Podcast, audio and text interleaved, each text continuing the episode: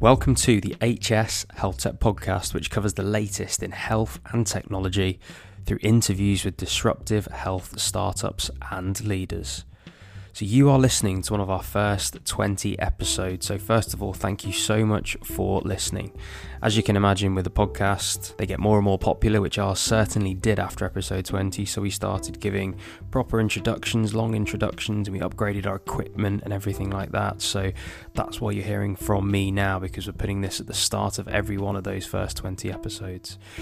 So, I am your host. My name is James Somauroo. I'm an anaesthetics and intensive care doctor by background. So, I practiced for five years. I did loads of different jobs in policy and leadership within the UK NHS. I've run two different health tech accelerators to help startups grow, access different markets in the UK and abroad. And now I'm a co founder of HS, and we build, scale, and invest in the best health tech startups. So if you want to get in touch with us, then head on over to the description of this podcast. In there, you will find all of the links to our social media, website, emails, etc. So click on those, follow us, let us know what you think of the podcast, and feel free to suggest any guests. Hope you enjoy this week's episode. Hope you enjoy the rest of the podcast. Connect with us. Let us know what you think. Welcome to the HS podcast. We're delighted to have two guests on today's show. So joining James and I today are Dr. David Neale, um, who's the CEO at Vesalian and who has a background in behavioral science, and also Paul Roberts, uh, who is the CEO of GPDQ. Paul comes from a strong technology background. And today's theme is talking around GP and general practice technology and also communication and behavioral science, given David's background. So, David, to kick things off, why don't you tell us a little bit about your role at Vesalian and also your background? Yeah, thanks, Alex. So, as you mentioned, I'm a doctor.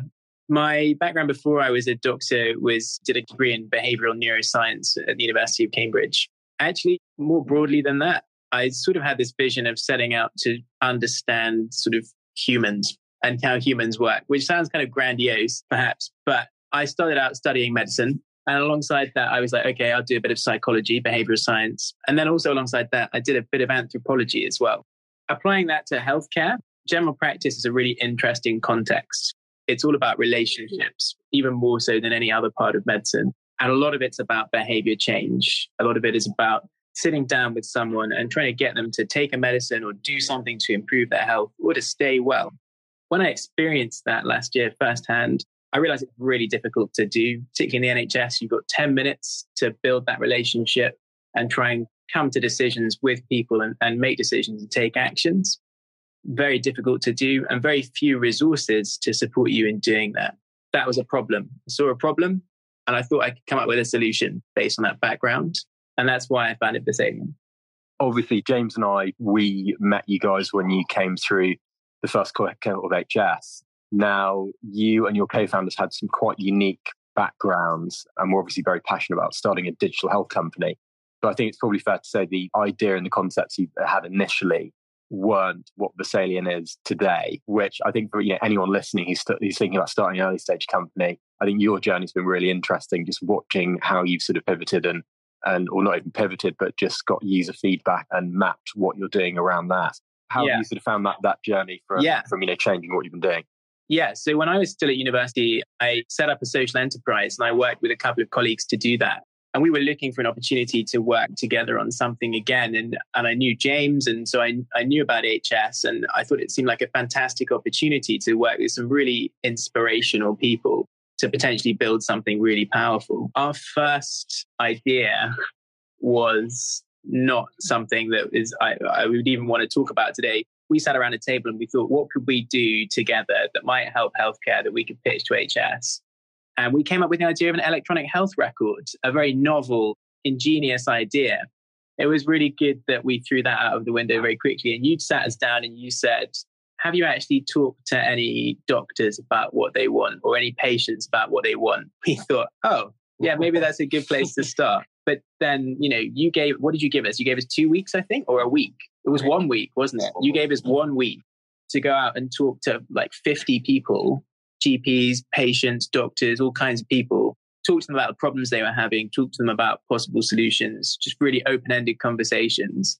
And that is where all of this really started. You know, we, we were entrepreneurial people with interesting backgrounds, like you said, who wanted to work together and found each other inspiring to work with. And we found you guys inspirational. We came yeah. up with something rubbish. And then actually by going out and talking to people, that's where Vesalian was really born was that coming up with something that's there's a problem, there's a solution that matters to people. Yeah, it's really interesting. I mean, I, I think certainly when, you know, James and I first met you and your team, it's very apparent that obviously you you had these sort of skills um, that I think it'd be fair to say you you know putting them to use on a on an electronic health record probably wasn't getting the best out of them with your you know your sort of um, anthropological background and your unique sort of skill sets around that.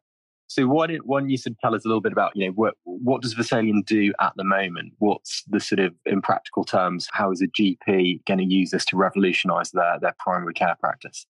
Well, think about the last time you went to see a GP how good were they at explaining what was going on with you and explaining what the treatment options were and all of the benefits and risks of those treatment options and therefore advising you what you should do? You know that's very difficult to do. You've got a couple of minutes. So we sat down and we thought okay what i want in that situation as a patient as a doctor i want the best evidence the best information. I want it quickly and easily accessible in the most easy to understand intuitive format that's going to help me make a decision about what to do. That's what Vesalian does. So we help people understand their healthcare and make better decisions together in partnership with their clinician. So the way we do that is we apply behavioral science to data from high quality research to generate resources that visually, numerically are really impactful and intuitive for you to access at the point of care to discuss with a patient and to then form a launch pad on to further more detailed information if, if that's what they want. So this is about bringing evidence into decision making. It's about making decisions together, forming trusting relationships for healthcare, because that is the most important thing in healthcare. And it still will be in 10 years, it still will be in 100 years, is a trusting relationship. It's very exciting because certainly my background doing orthopedic surgery, where we're having to, I mean, we do obviously clinics, outpatient clinics, where you're seeing people now in a specialist setting where you've got things like sort of x-rays, you know why the patient's coming in. And orthopedics in itself is quite a practical specialty. So you're examining the patient, you're looking at some of the imaging. GPs don't necessarily have that. And, and they've got to give a very broad once look over the patient, ascertain exactly what's going on, put a management plan in place, and do that all in around about, you know, six minutes I think is, is the sort of targets at the moment globally, which is incredibly difficult. So the amount of time and and therefore you know money as well, which is spent on poor communication and just time wasted, is is absolutely enormous globally. We know that 80% of complaints in primary care are about poor communication. And actually, we also know that poor patient engagement and poor communication, which is really the critical part of primary care, costs the UK health system more than six and a half billion pounds a year. So it's a huge issue for, as you say, from a cost point of view, also from a clinical outcomes point of view. You know, it's 50 50 whether a patient will actually take a medication that I prescribe. Okay, medication adherence rate about 50%. That costs a huge amount of money in poor health outcomes, wasted prescriptions, wasted time. So, you know, if we can solve this, we can get it right, which is what we're doing we're going to save a hell of a lot of money for a lot of people. I think from the patient's point of view as well, going in and seeing any sort of doctor, whether it's a GP or, or indeed you know, if it's a nurse led clinic, actually retain any sort of information can be incredibly challenging. Um, you, are given such a huge amount of, of information and data by the doctor or the nurse when they're uh, informing you of what either test results might be or risk or anything along those lines. And often, you know, when you leave a doctor's office, there are loads and loads of questions that people either just forget to ask or don't fully understand. And again, as a surgeon, that plays out, you know, really importantly in the whole consent process because if people aren't completely informed, there's an argument to say, you know, they don't actually have the actual yeah. capacity because they haven't been given the appropriate information. Yeah, there's huge medico legal connotations to whether we're informing patients adequately about the, the benefits and risks of the treatments we're providing. And that's not just about giving them the information, it's also about documenting and recording that you've given that information. One of the things that people really love about the resources that we're designing is that it makes it really quick and easy to give the information, but it's in that same time, in that same resource, it's really quick and easy to document the fact that you've given that information. It just pulls it through. So you haven't got to sit there as a GP typing out, we told you about the risk of this, we told you about the risk of that. So that's a really important thing. And, and we know actually as well that the Medical Protection Society, one of the biggest indemnifying organizations in the UK, wrote a report last year that said that, again, poor engagement, poor communication is the biggest predisposing factor to patients bringing negligence claims against doctors, regardless of whether any harm actually occurred during care. So it's this communication engagement aspect of healthcare is a huge overlooked problem why do you think there aren't you know that many companies doing i suppose you know what you're doing in this space at the moment? What is it what's your sort of unique insight around uh, you know everything that you're doing? I think it's because we're sitting at the intersection of several different disciplines and approaches to the problem. So we're sitting at the intersection of behavioral science which is an incredibly powerful and much underutilized resource behavioral science with clinical experience and designing something specific for a context and also really good UI and UX design. By integrating those things, we're achieving things that, that no one else could just by following one of those approaches by itself. Absolutely. And we're going to talk a little bit more about sort of UI, UX and, and the links to behavioral science, I think a, bit, a little bit later on um, in the conversation. Where do you think, you know, obviously you're, you're sort of just starting off in relatively early stage with Vesalian. Where are you looking to take this in, say, you know, five years' time or 10 years' time? What's the end goal here? The real beauty of the kind of approach that we're taking and the resources that we're designing is that they're really scalable.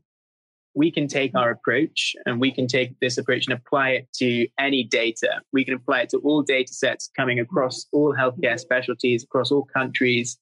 It's a visually intuitive format that crosses language barriers. So, what I see us doing is establishing ourselves initially in UK primary care, and that will be over the next sort of six to 12 months in five years' time, I want to see us in every country providing resources for every medical specialty that is really going to bring about this whole revolution in healthcare of actually engaging patients, making healthcare more efficient, cheaper, and more accessible for more people. With where you're at at the moment, obviously, we know you've one of the reasons we've got Paul and GPDQ on the podcast today is because you guys are, are doing some early work together before we bring Paul in. Be interesting just sort of hearing your side of things about how that came about and, and why that's being useful for you as a company at the moment.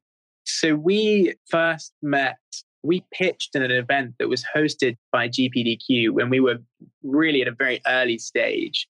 But we got to show off one of our early prototypes, which was a resource about flu vaccine, which is very, very important in primary care. And we pitched to a room full of GPDQ stakeholders, their GPs, and um, Paul was there as well. And we got a great response. We got a fantastic response from people there. People really liked the direction that we were going in. We had a really great conversation at that point. And then as we were developing further, we were going somewhere with HS's support. And you guys really helped to broker that relationship there. We signed off on a partnership with them and it's it's been great. You know, in fact, actually just yesterday, I was meeting with one of the GPDQ GPs, showing them our latest build, getting their feedback. So it's been really instrumental in shaping our product development by having access to that network of GPs. it's, it's been fantastic. Paul, why don't you uh, just let everyone know a little bit about yourself and your background and, and what your organization does? Yeah, sure. So, hi, I'm Paul Roberts. I'm the CEO of GPDQ. In terms of my background, my background actually isn't medical. So I'm an interloper into this space, but spent all of my career really in technology and using technology to help to solve big problems, you know, either in the space or in terms of turning businesses around and kind of relatively recently spent some time in multi-channel retail. So for me, it's always been about, okay, we've got a big problem. How do we bring together a number of different strands to actually produce a kind of solution that works end to end? And so then when we think about GPDQ and what that business does, we're trying to solve, you know, one of the biggest problems in the UK at the moment, which is how do we get to a sustainable healthcare system and our analysis of that is that really, if we can make community based primary care as accessible and convenient as possible, then that's the key. So, what that really means in lay terms is as a patient, how can I make it, you know, as easy as possible to see a doctor when and where I want to? And so the angle we took around that was to launch the UK's first app accessed home visiting service. So sending a real life doctor to come and see you and doing that 8 a.m. to 11 p.m., seven days a week, and looking to do that within a couple of hours rather than the, the couple of weeks that's the average time to get in to see your GP. And as we've been developing, there's a number of different kind of angles that sort of resonate with what David has, has been saying as well. I think one of them is that one of the beauties of, of home visiting is that interpersonal component. So the psychology and the relationship between doctor and patient. And we think that, you know, although remote channels, you know, we're big fans of, they absolutely have their place, but there's no substitute for that face to face contact, you know, both from a kind of clinical perspective in terms of what you're able to do, but also that connection that you get between doctor and patient. And a lot of the kind of additional clues that you can pick up about what's going on in a patient's life and a lot of the environmental factors that may play into then managing the patient and helping them to get better. So we've always thought that's important. And then the other piece has been around the length of time that we have with the patient. So we, as standard, will deliver a 25 minute consultation, which is clearly, you know, quite a bit more than the six minutes that was referenced earlier. And we believe that, you know, far from being, if you like, a luxury, if we really take the time to sit down with the patient talk through everything that's going on. You know, not only will we understand the patient better and come up with the right sorts of solutions, but we can also spend the time to educate the patient, to reassure them. And actually, it becomes an efficiency in terms of then trying to avoid, you know, an excessive number of follow ups. And quite often, those can be driven through, you know, not having actually solved the problem or communicated everything everything that needs doing at the time. So for us, you know, convenience has always been a component, but so has quality and really trying to drive better, different health outcomes through what we do. And that's really what's led us into the partnership with HS and into working with innovators like David and with Vesalian is that we're looking to incorporate into our solution as much innovation as we possibly can to deliver the best possible provision and for us, you know, we're continually looking at every aspect of what we do to see whether we can make it better. Now, clearly, how doctors and uh, patients are communicating with each other is, is really pivotal. And anything we can do to equip the doctor with additional tools, additional tools in their armory to deliver a great experience, but also to make sure that the patient is left understanding, you know, the choices that have been made available to them. If there's a choice of, of treatment, or simply just you know thinking through ramifications of the condition or, or, possible side effects of the medication. And as david says traditionally that's been quite a, a sort of static tell. And to have the ability to communicate in more effective ways you know that we know are really going to connect psychologically with patients is is incredibly valuable. And you know also as david says the kind of beauty here is that you know not only are we creating better experience for gpdq patients but we're trying to really play a role in the overall ecosystem, which is to try to get innovation out to market much faster and in a much more pragmatic way. You know, so the kind of real life example is that we have a really large community of doctors who work with 60 yeah. to 70 GPs across the UK, and they can be providing fast, responsive feedback on innovation. And then we can be getting that innovation out in front of patients and getting their feedback too at an early stage. I think it's it's so important some of the things you spoke about regarding the actual sort of in-person face-to-face time with patient and doctors because especially you know, all of us could be guilty of it potentially with with sort of pushing technology onto patients or into hospital systems and healthcare providers. But actually medicine as a whole is very much a communication job and that's really what it's all about. It's about being able to communicate develop trust with your gp or doctor then being able to actually take that information and use it to adjust your own sort of healthcare outcomes. I think there's another uh, theme here as well, Alex, which is that with both David and GPDQ as a business, it's that whole element of both of those businesses are underpinned by technology. And what that technology is actually doing is enabling clinicians the time to care, you know, the time to actually put a hand back on a patient and make people feel better with the way they're caring for patients. And I think these sorts of technologies, these platforms like GPDQ and platforms like Vesalian, it's more that the technology is enabling them to be commercially viable and turned into businesses in, in sort of a scalable way to essentially scale that care and put that care back into health, essentially. Yeah, I mean, I was, I was just actually looking at some of the stats from my notes. So, I mean, you know, the average consultation time for doctors in the UK is nine minutes, 22 seconds. The BMA, which is the British Medical Association, have pushed sort of 15 minutes for those exact reasons that James just mentioned. But if you look globally at the stats, you've got Sweden where the average is 22 and a half minutes. And then you've got Bangladesh where it's 48 seconds. So I'm not sure how they're getting the turnaround because you could barely get a patient seated in an orthopedic clinic in, in 48 seconds. It's really, really interesting that that economy of time, and both from an economic point of view for the, the healthcare providers and, and primary care physicians, but also actually for the patients and, and the quality of care that they're receiving. I think I I just like to pick up on from a business perspective, there was a really fantastic article in, in a BMJ, which was a couple of weeks old when I read it, because I'm slightly behind in my reading, by a fantastic guy called Peter Batalden, who's been doing so much work over the years on health systems improvement. And they were sort of questioning do we think of healthcare as a product or do we think of healthcare as a service? And one of the things that they were saying is that a lot of companies that are innovating and applying technology to healthcare are doing that in a way that they're treating healthcare as if it's a product and they're thinking about the systems involved in getting healthcare out to people as if it's just a product. And he's saying, no, look, okay, we thought about it that way 20 years ago, 10 years ago.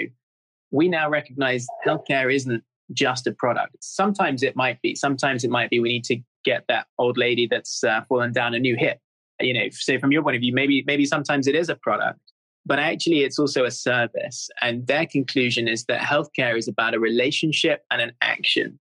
So if you want to succeed from a business point of view, if you're trying to sell a product to someone when what they're looking for is a service, you're going to run into a lot more problems than if you actually say, no, this is a service. This is about a relationship and an action that we're going to take together.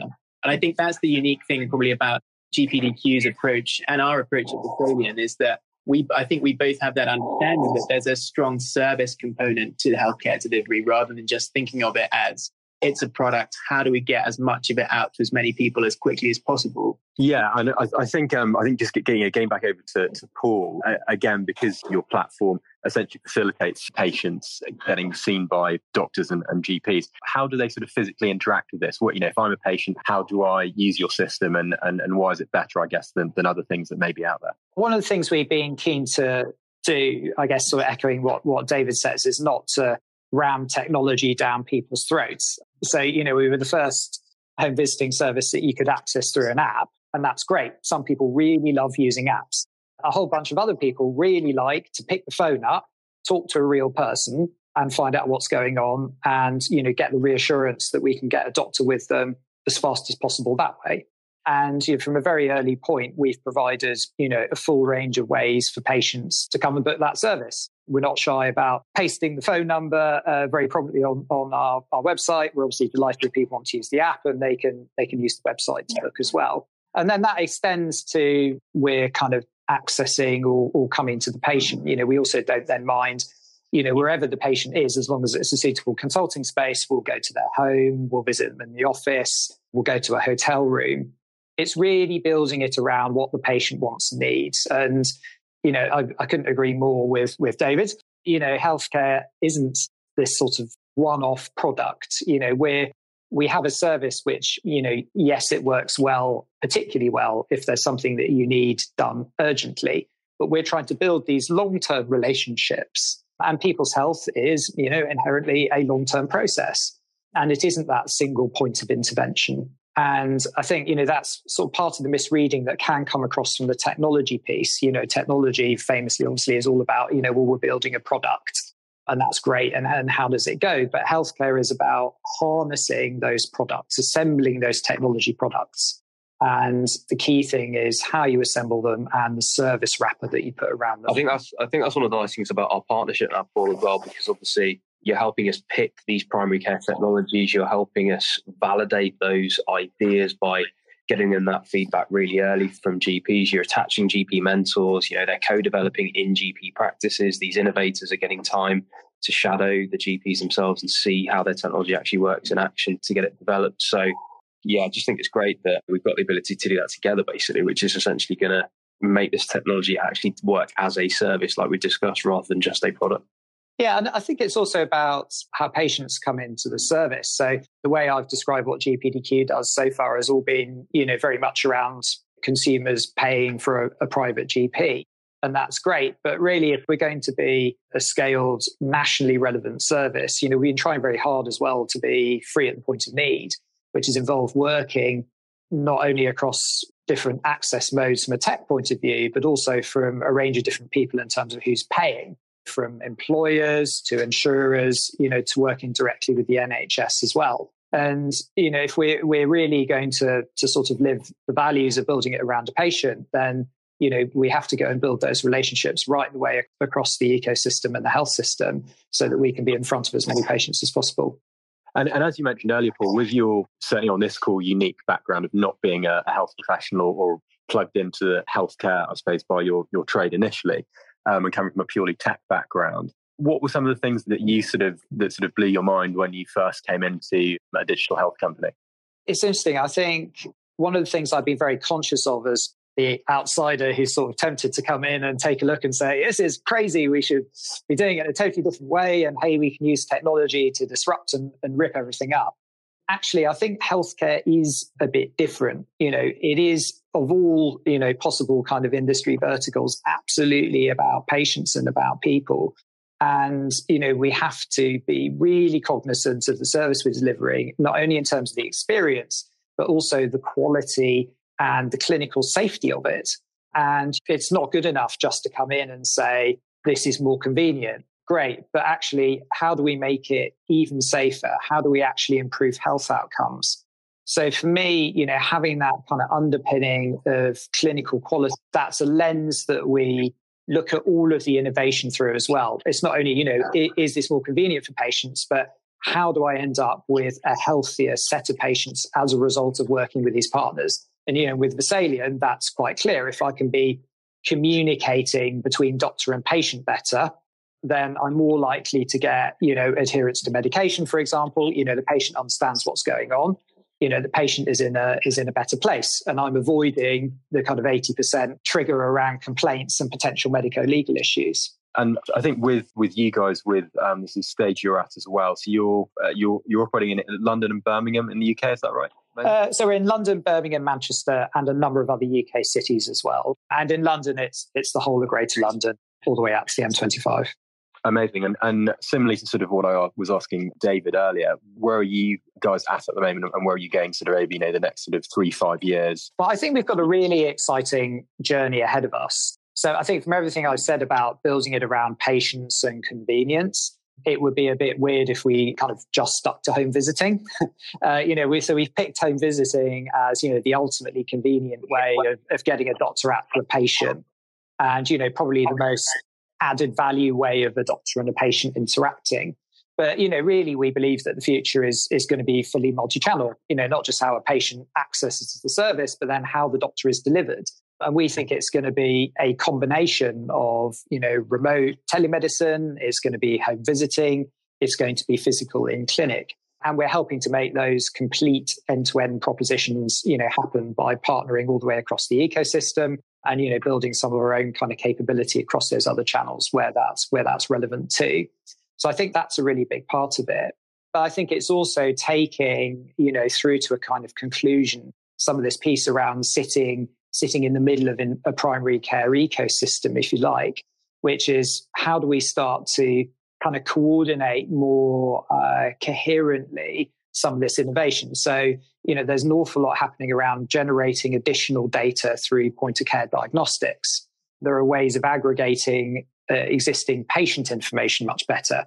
How do we then start to apply analytics on that and put a solution service wrap around it so that we don't just have, you know, well, here's something for diabetes, here's something for, you know, another condition, but we start to have a kind of single place where we can monitor patients and can coordinate care that, you know, yes, may involve GPs, but also may involve nurses or other disciplines. And then we can trigger the right sorts of interventions for patients.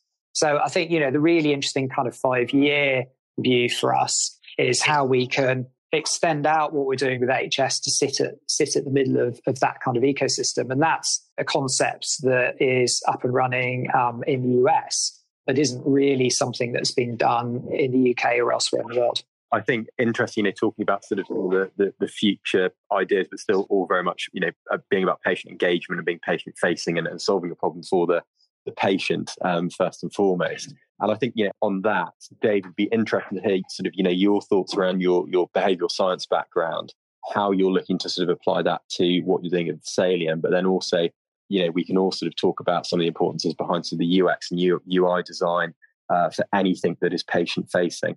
Well, I'm actually going to start by quoting James. That's he's, quite dangerous. well, he's the first person that I that actually said this back to me in such succinct terms. He said, "All healthcare is behavior change," and I think that that that's so true. If you think the outcome of any consultation with a doctor, think about the last time you saw a doctor. It's probably going to be we're going to do something or we're not going to do something, or we're going to stop doing something.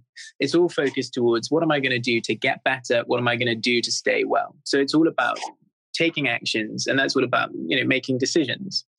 If you think about what we need to make good decisions, we need good quality information. We need information that's relevant, but we also need the information that is most relevant to us as an individual. We need the information that's going to help us make up our minds about what treatment that we want. And I think this is really important because there's lots of fantastic work, as, as Paul alluded to a minute ago, being done in, in big data at the moment, data analytics. We're getting new insights into what works. You know, previously we had the randomized controlled trial, which was fantastic, that generated evidence that we had information from to make decisions. And then, then we had systematic reviews and meta analyses. And in the future, we're going to have big data. We're we, we've got it now, and it's only going to get more and more and more insight into what are the best things to do. That's only going to be any good for us if we can understand it and relay it to people in a way that they trust, that they understand and trust and buy into, and say, actually, yeah, I, I can use that. I agree with what that algorithm tells me. Yeah, I'm, I'm confident in that. I, I believe it. I'm going to act on that. And I think the interesting thing is that after centuries of delivering medical care, we still don't get that right as humans. You know, and that's why, as I said, only 50% of people take the medications that they're prescribed. There's still a problem there that we that we haven't solved. Behavioral science is quite a young discipline in a lot of ways. It's emerged out of psychology and a sort of the intersection of neuroscience and psychology and economics as well. And it's, it's sort of been bred out of those disciplines. So it's quite new still. And we're still learning a lot about how humans understand information and process it to make decisions and then take actions. And you guys with Salium, you know, you know, you are at the stage where you're going into to getting you know lots and lots of feedback around your you know your early stage product. Yeah. To iterate that, and and again, you know, our sort of our tagline at HS is make something that patients love, and that's what it's all about is getting that feedback. So for I, I guess for, for, you know maybe people listening who are um, very early in their you know their startup journey in the, the healthcare space uh, or indeed outside of the healthcare space. How are you guys at the moment practically going about testing that or planning to test it and how are you going to collect that feedback and act on it with your, you know, your own background in behavioral science sort of playing a bit of an influence? First thing that we did, very first thing that we did was we got some uh, some graphics with, you know, not powered by any particular data. We got some printed graphics. We went out to Hyde Park on a bank holiday Monday and we did what they call guerrilla testing, where we, we stopped people and we got them to look at our bits of paper and said, "What do you think this shows?" And we did that, and we got you know in two hours we got twenty people, which I think was pretty good. We got twenty people to look at our designs and give us that feedback. And we said, you know, what do you think it shows? Do you understand the information in this picture? And people did, you know, within 60 seconds, they would just tell it back to us and be like, well, I think it shows, you know, X, Y, Z. Great. What do you think of it? Oh, it looks good. Okay, fine. Great. We had some people give a whole range of opinions. And actually, after about 10 people, we had a pretty consistent sort of set of things that people would say, you know, that that sort of was enough to establish, okay, we've got a pattern here and what people think about this. And you encouraged us to do that and it was great and it worked really well. So that was really low cost, really low effort. It took us two hours, 20 people, a couple of bits of paper. That was it. We knew that we were basically doing something in a ballpark people understood and people liked. And then from there, we just applied that same principle, that same approach at every step of the way. So the next thing that we did was we put some of those pictures together and we put them into a scenario like, uh, should you have some antibiotics for your sore throat or not? Okay, well, the evidence shows that you probably shouldn't, but still, actually, one in five prescriptions of antibiotics in primary care goes against the guidelines. So th- this is a problem and it's a behavioral problem. So we're like, okay, but this is a problem that's about behavior. So good quality information in the right format, delivered in the right way should, should solve this problem. You know, there's evidence to support that in the literature. So we got, we went out and we, we got these prototype like scenarios and we compared them to existing patient information leaflets produced by sort of other people in the field and we and we went out and we talked through them with people and we got some clinicians and some patients together and we ran a couple of focus groups. We said hey just just talk through this information. What do you think? Again paper prototypes very lightweight very easy very low cost but get 10 people in a room and they all start saying sort of similar things by the time you get to the 10th scenario you know, going through this again. So really just applying that iterative approach to saying okay we've got some really good feedback here. And, and you know and imp- importantly listening to the things that people didn't like. The first round of prototypes that we went out with, people like, oh, it's, it's too much information, information overload. The stuff was crowded on the page, and and it was all true. And when we sat back and looked at it, we thought, yeah, that's all true. So mm-hmm. then we went out again and we did it again, and we are like, okay, well, we listened to all of that. We've built on it, we've changed it. And again, very low cost, mm-hmm. very lightweight, still paper prototypes. And we went back again and we said, well, what do you think? New group of people, what do you think? Feedback changed completely. People were like, oh yeah, it's, it's really good. It's broken down, very neat. Neat was the word that kept coming back, so that was good. So you know, it's that process of do something, do it quickly, do it low cost, do it lightweight, but just do it with not massive numbers of people. You don't need massive numbers of people at that stage. Go out, validate. If you're on the right, if you're on the wrong track, you know you're on the wrong track, and you can go somewhere else.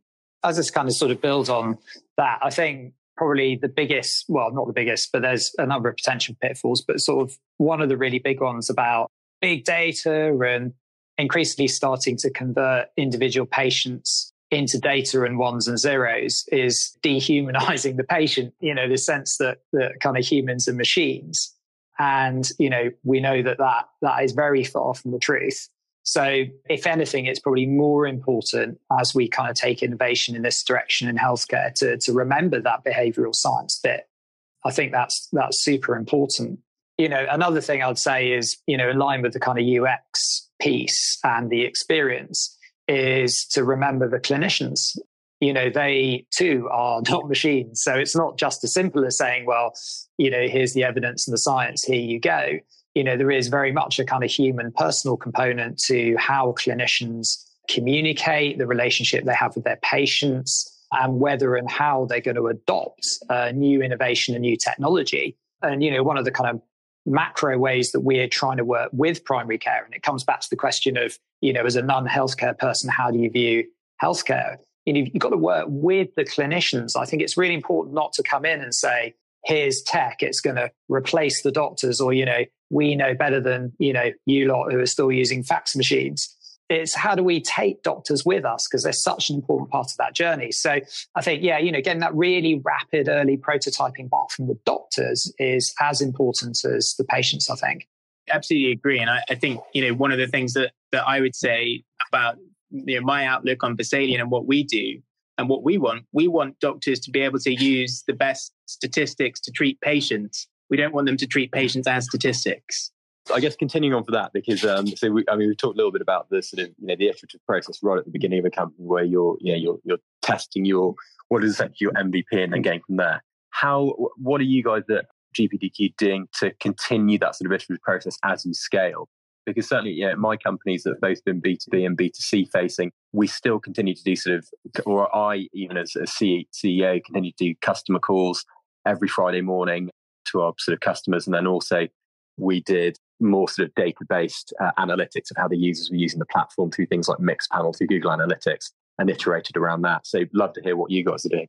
I think the number one thing with the strategy that we have that is, you know, really getting out into the ecosystem, partnering as much as we can, you know, in terms of who's paying for the service and also who we can collaborate with to produce overall solutions. We need to be out there talking to people and we need to be meeting new innovators.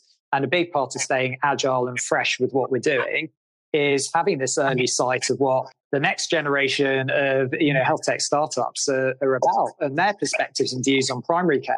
So interacting with you know all of the cohorts as as they're going to come through NHS, it, it, it keeps us on our toes. It keeps us fresh, forces us to challenge how we're approaching things. And then when we do, you know, collaborate and it makes sense to be coming up with, with joint solutions or test beds, inherently we then are kind of forced to stay agile and flexible and, and fast. And I think that's I think that's really important. And what do you think? what do you do you think are some of the sort of most exciting bits of feedback you you know you've had from your users or from or from the doctors who are part of your platform? Uh, what what's the general feedback been from them? Um, well, I think you know, really big part of why doctors are with us is because they're tech savvy. They want to innovate. They want to be a part of creating a new model of primary care.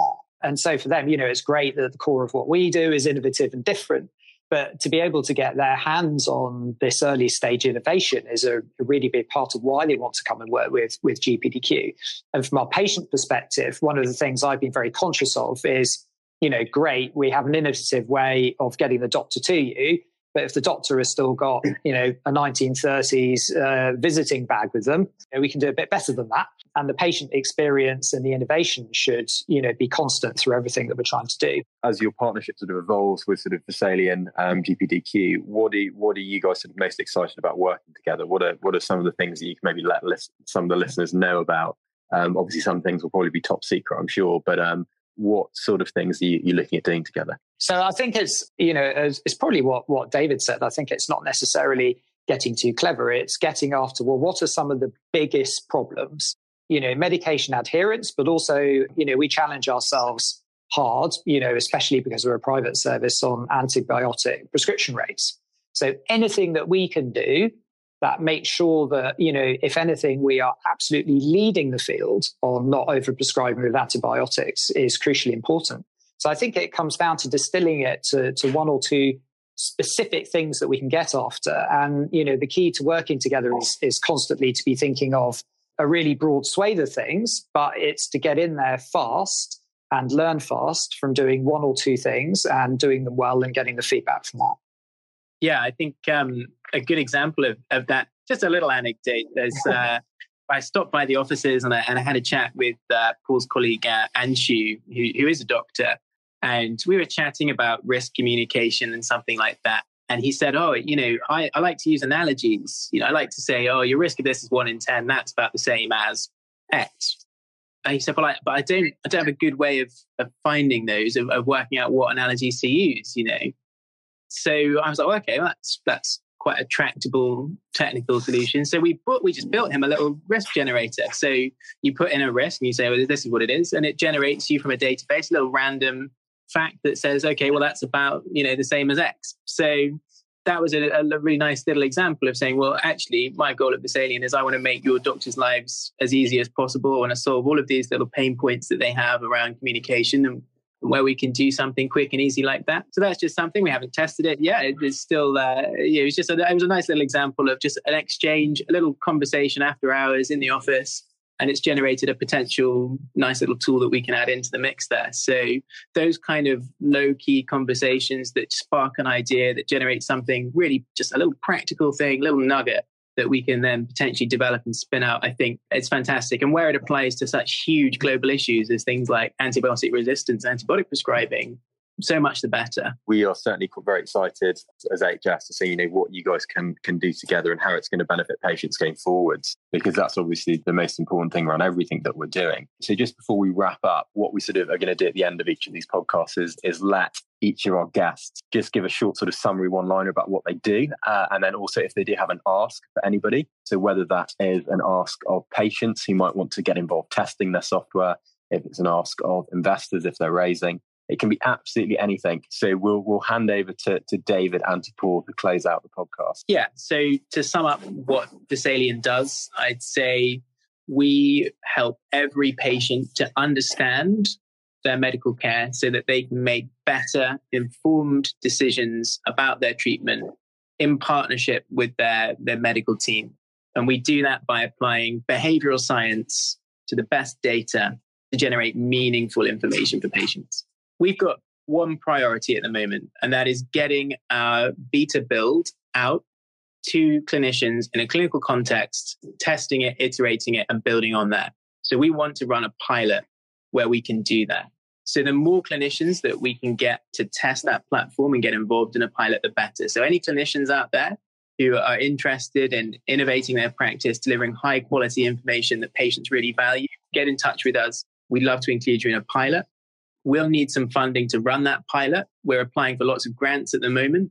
But if any investors are interested in joining us on this journey to empower patients in healthcare, we'd love to hear from you as well. You are at vesalian.com and info at vesalian.com. Contact wise, people can also get me at david at vesalian.com. Any digital health companies out there, anyone that's working at, at you know, on data, on algorithms, on any of the technology that powers the, the biomedical science part of healthcare that wants to understand a bit more about the human interfaces. Again, we're very happy to work with people to understand how those deep technologies can interface with, with people in healthcare contexts. So anyone that's looking to work with us on that, be really interested to hear from you. Yeah, so uh, GPDQ, we make it really easy for people to see a doctor at a time and place of their choosing. So, as well as accessing us uh, directly, we work with employers and insurers where we can also cut the cost of insurance and measurably improve the health of employees, which is one of the biggest challenges uh, that those guys are facing. We're keen to hear always from patients. We'd love to get our, our service out in front of you and um, show us how we can help. Doctors, we'd love to have you with us on the journey and tell you more about uh, what it's like to come and work with us and get the chance to to, to test at the cutting edge with uh, with great businesses like Vesalian. And finally, uh, investment. Um, we're just going. Um, you know, very sort of early stage of starting our Series A, so we're always keen to hear from potential investors.